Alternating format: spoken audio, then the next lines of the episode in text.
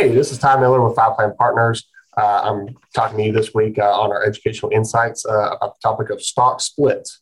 So, uh, stock splits are, are something that uh, companies go through uh, once they get to a certain price level. there's no there's no specific price level. Companies do this. Um, you know, we, we see a lot of stocks nowadays that are getting into the $1,000, $2,000 range and they'll split their stock. And what that means is if the stock was $1,000 before and they do a 10 for 1 split, the stock price now goes down to $100, but there is 10 times the amount of shares available.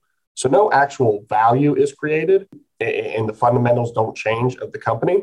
Uh, but a reason that stocks, you know, companies like to do this is to help the retail investor.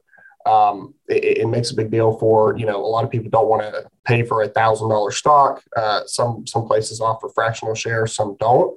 Um, but it's easier when the stock is just hundred dollars and people can say, "Oh, I'll buy you know three or four of those shares."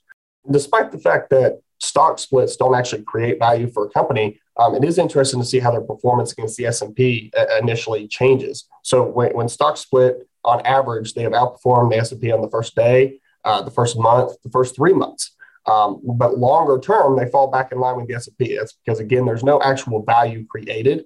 Um, it's just kind of an interesting twist of maybe you're getting uh, as that stock splits and you're getting some more retail interest. Uh, it's a little easier for for the retail investors to get in there. They kind of pop initially.